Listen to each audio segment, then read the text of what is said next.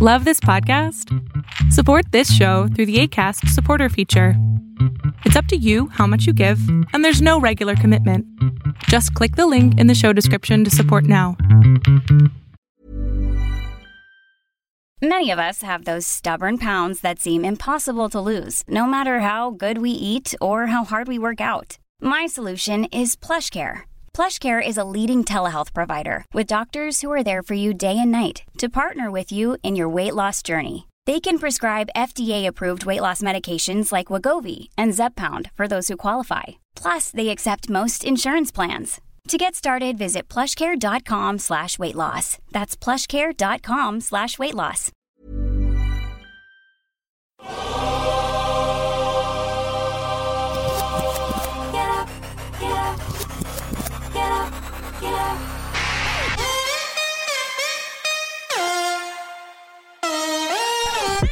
Welcome to On the Ball with Rick Bucher. Here's your host, Let's send it over to Rick Bucher. Rick Bucher.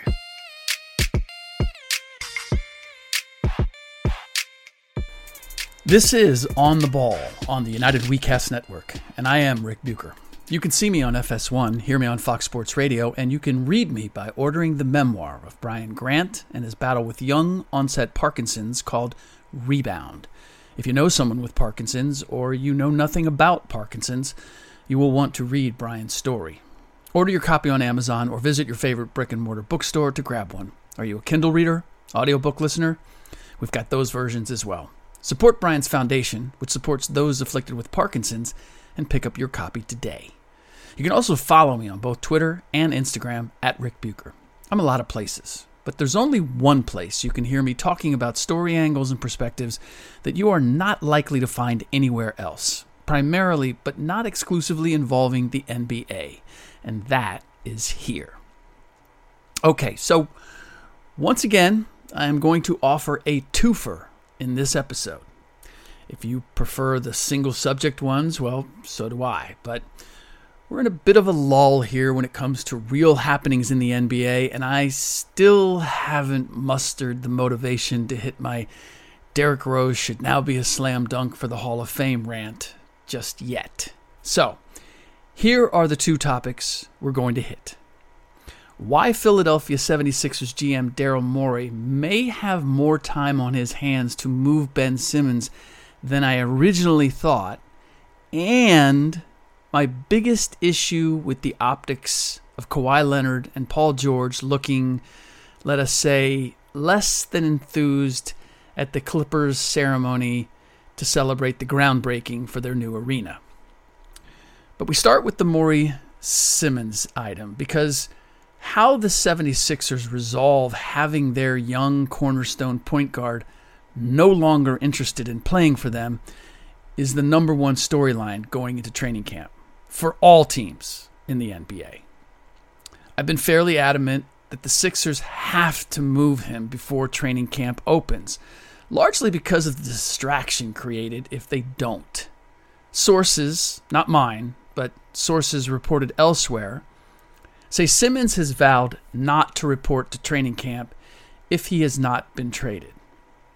I believe he would refuse to report, largely because I couldn't see how the 76ers could force him to do otherwise. And I do believe he is genuinely done with the Sixers because of comments by Joel Embiid and Doc Rivers uh, during and after their time getting knocked out of the playoffs. There are various timelines now on which players get paid. Usually it's every two weeks during the season. Sometimes it's in lump sums at various junctures. Kobe Bryant, if I'm not mistaken, at one point negotiated to get 80% of his entire year's salary on November 1st, some 24 out of a total $30 million for that year. Now, I have heard that Simmons has some sort of lump sum plan as well. Not as extreme as Kobe, but well beyond every two weeks. In any case, he's not in danger of losing much, if any, of his $33 million contract this season. And if the Sixers are really interested in him participating, then threatening him with fines probably isn't the way to go, particularly if they think he's going to actually play in any preseason or even regular season games if it comes to that. What I've been told, though, and what I had not considered, quite frankly, is that the league could very well exert some back channel pressure on Simmons and his agent, Rich Paul, to play nice and show up for camp and give Morey a longer runway to make a deal. After all, you have John Wall wanting to be elsewhere just as much as Simmons, and he and the Rockets have agreed that he will show up and participate in camp, but he will not be expected to play for Houston this season. I'm going to stop short of saying Wall is doing something noble by agreeing to do so. Player empowerment has clearly grown over the last decade and continues to expand into new territory, and some of it I don't mind and actually consider healthy. The further we get away from athletes being handled like property, the better we'll all be. But I'm old school when it comes to giving an honest day's work for an honest day's wage. If you're getting paid, then you should play, or you should practice, or you should work. I'm not of the Bonzi Wells school of employee calculus either. Wells having once said that he was getting paid one fourth of what he was worth, so his team, I believe it was the Blazers, were going to get one fourth. No, maybe it was the Kings. One of those two. They were only going to get one fourth of what he was capable of doing. That means what I'm doing is a straight up job if I were to take that approach. And while I may call what I do a job, the truth is it's a passion. I love doing what I do, even when it's aggravating or frustrating or tiring. And those are common adjectives, not common adjectives, rather, for how I feel. In any case, the league doesn't want to add training camp holdouts back into its lexicon. They were not unusual when I first started covering the league before it introduced the rookie salary scale, leaving no room or reason for rookies to try to negotiate a better deal. Teams automatically gave rookies the max the rookie salary scale allowed for the spot they were drafted and continue to do so, leaving nothing to negotiate. Back then, every rookie that came in was trying to get paid a little bit more than whatever the rookie got paid in that slot in the previous draft, along with the amount that was more than the player taken behind him and arguably accepting less than the guy picked in front of him. It became a little complicated. That's why you had holdouts. We don't have any of that anymore. It's also why a lot of players these days refuse to give their agents a cut of their rookie deal salaries. I mean, like nothing, not 1%, not 2%, nothing. They're they give their agents or they're allowing their agents to keep a piece of whatever marketing marketing deals they set up for them, but that's it. And what happens is, and that's why you see a lot of players who go through their rookie deals, and then as soon as they are ready to sign a max deal or a major deal, their next contract, they often go to a bigger agency. Again, because it allows them to say, I'm not going to give you a cut, or I'm going to give you a very small cut of my player salary, but I'll allow you to market me. And that's a bargain that the bigger agencies are willing to make. Now, I believe still having Simmons on the 76ers, even if he's in camp and practicing, is far from ideal for a team presumably hoping to replicate what it did last year in having the Eastern Conference's best record. As I've said here before, there are a host of East teams that have improved since last season including the two teams that were breathing down the Sixers' neck in the Milwaukee Bucks and Brooklyn Nets. Both the Miami Heat and Chicago Bulls should be vastly better as well. The Boston Celtics should be better. I think I've been over this ground in a previous episode. You get the point. Eastern Conference overall has gotten better. But have the Philadelphia 76ers. Daryl Morey has a proven track record of valuing making deals over dealing with feelings or taking into account chemistry. I believe he believes chemistry is important. I just also believe he doesn't consider it a priority for someone in his position to help develop it. Although no one in the media has pointed this out, Daryl being very much a media darling, but the Sixers have had a rather unimpressive offseason. The whole Ben Simmons debacle on the side. After melting down against the Atlanta Hawks in the second round of the playoffs, they've gotten sideways with Simmons, lost Dwight Howard to the Lakers, replaced him with Andre Drummond, and replaced Mike Scott with Georges Niang. We'll let the Lakers tell you how badly the Sixers lost out on that exchange, having had both Dwight and Drummond the last two years. They let Drummond go in order not just to get Dwight back, but then signed DeAndre Jordan. That's 33 year old DeAndre Jordan, who didn't play a minute in the playoffs for the Nets last year, rather than keep the 28 year old Drummond, who gave them 9 points and 11 rebounds, averaging just over 20 minutes a game in the Lakers' first round loss to the Suns. Put that in the speaks volumes category about what they thought Drummond actually was and not based on his statistics. Now, whatever you might have thought Scott, Mike Scott, did or didn't have left, the lasting impression Niang left me with last season, watching him play for the Utah Jazz, is when he committed three turnovers in less than 11 minutes in game three of their series with the Clippers. He contributed seven rebounds, five assists, five turnovers, and five points in 59 minutes in that series overall. So I wouldn't be counting on him to upgrade the Sixers' postseason form either. All of which leaves Morey needing to get a return on Simmons that, at least on paper, looks as if the 76ers improved. Especially since the last time Morey traded a disgruntled point guard, he got absolutely taken to the cleaners. That would be the deal sending Chris Paul to the Oklahoma City Thunder for Russell Westbrook. Ryan Reynolds here from Mint Mobile. With the price of just about everything going up during inflation, we thought we'd bring our prices down. So to help us, we brought in a reverse auctioneer, which is apparently a thing. Mint Mobile unlimited premium wireless. Ready to get 30, 30, bit to get 30, bit to get 20, 20, 20, bit to get 20, 20, bit to get 15, 15, 15, 15 just 15 bucks a month. So, Give it a try at mintmobile.com/switch. slash $45 up front for 3 months plus taxes and fees. Promo for new customers for limited time. Unlimited more than 40 gigabytes per month slows. Full terms at mintmobile.com. Because it wasn't just Chris Paul that Morey moved out the door. He also gave the Thunder four future first round picks, essentially mortgaging the Rockets' future, and then a year later skipped town. It's nice work if you can get it.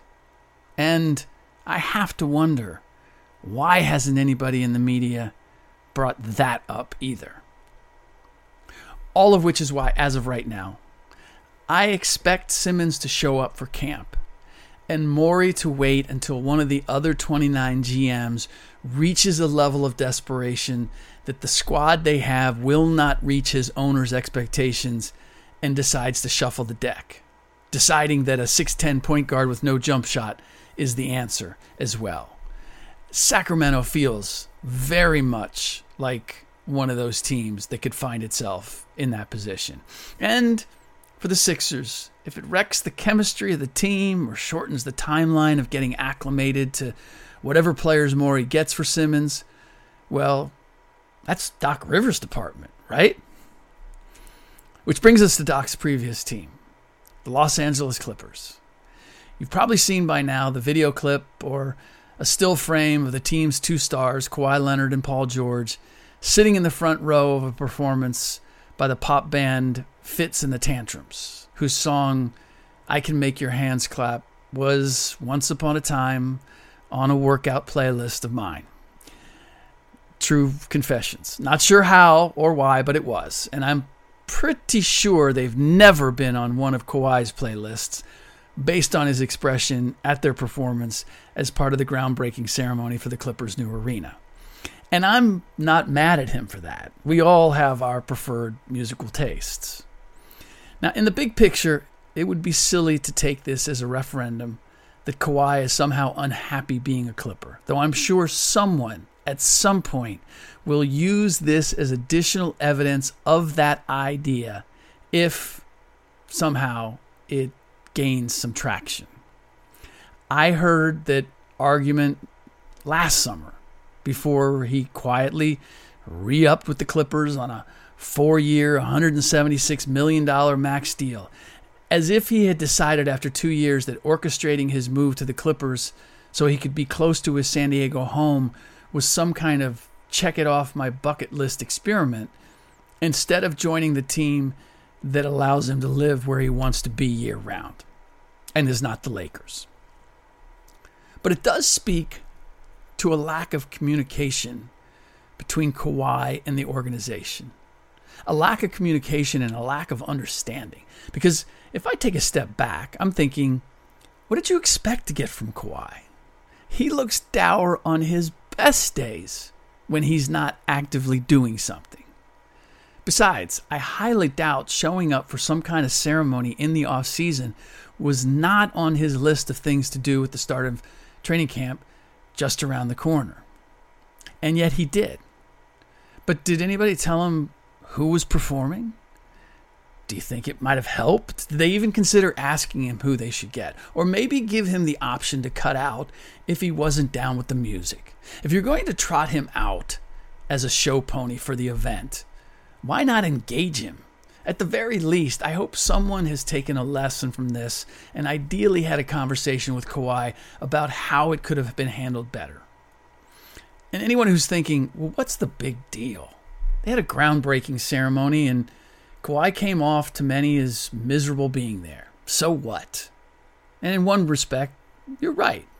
It's not an earth shattering deal, it's just a groundbreaking one. But here's why it is a big deal because I suspect it's a big deal to owner Steve Ballmer. He desperately wants to, if not supplant the Lakers as LA's team, at least gain some ground on them. It's why he's building this damn new arena to the tune of $2 billion of his own money. It's why he signed Kawhi in the first place and Paul George and sits on the baseline and acts like a lunatic at their games. It's why he has promised never to rebuild or take a step back, but instead look for a way to keep the Clippers competitive and improving every year. And impressions and images matter when it comes to this battle. The Clippers have generally lost badly in the departments of public opinion and public appeal forever. Now, I saw a pretty cool video clip featuring PG and Kawhi pumping up the new arena, and its part in trying to even the scales in the battle for LA. It made me feel as if PG and Kawhi do feel some ownership in that battle. I also saw a photo in the Los Angeles Times of Kawhi smiling at the event. Yes, I'm not kidding. Broad, teeth exposed smile, too, while talking to Jerry West. So it's not as if Kawhi was a reluctant participant the whole time, which makes me wonder did you really need Kawhi and PG sitting there while Fitz performed? This also feels like one more chance to take a shot at the Clippers, a walking target practically since their inception. And for most of the time, they deserved it. Since the video had to be taken by someone who was at the groundbreaking ceremony, though, they had to have seen Kawhi appearing to enjoy the event earlier when he took part in the ceremonially ceremonial sticking a shovel into the dirt with a line of others, other dignitaries, including PG it would have been a hell of a lot more fair to acknowledge that and pinpoint his slouched posture, crossed arms, and bored look to the musical performer, not to the event itself. But then it probably wouldn't have had quite the same impact, wouldn't have generated the same number of clicks, or retweets or comments. It would have just been more fair. All right, that does it for this episode of On the Ball on the United WeCast Network. Please rate and review the show on iTunes or wherever you get your podcasts. I am fully expecting that we're going to get some kind of real news in the NBA this week with us closing in just uh, a week away from the start of training camp. And so I'm going to count on that, something bubbling up from that to be the subject of my next podcast. Otherwise, it's Derrick Rose and Hall of Fame time. We'll see. In the meantime, as always, thanks for listening.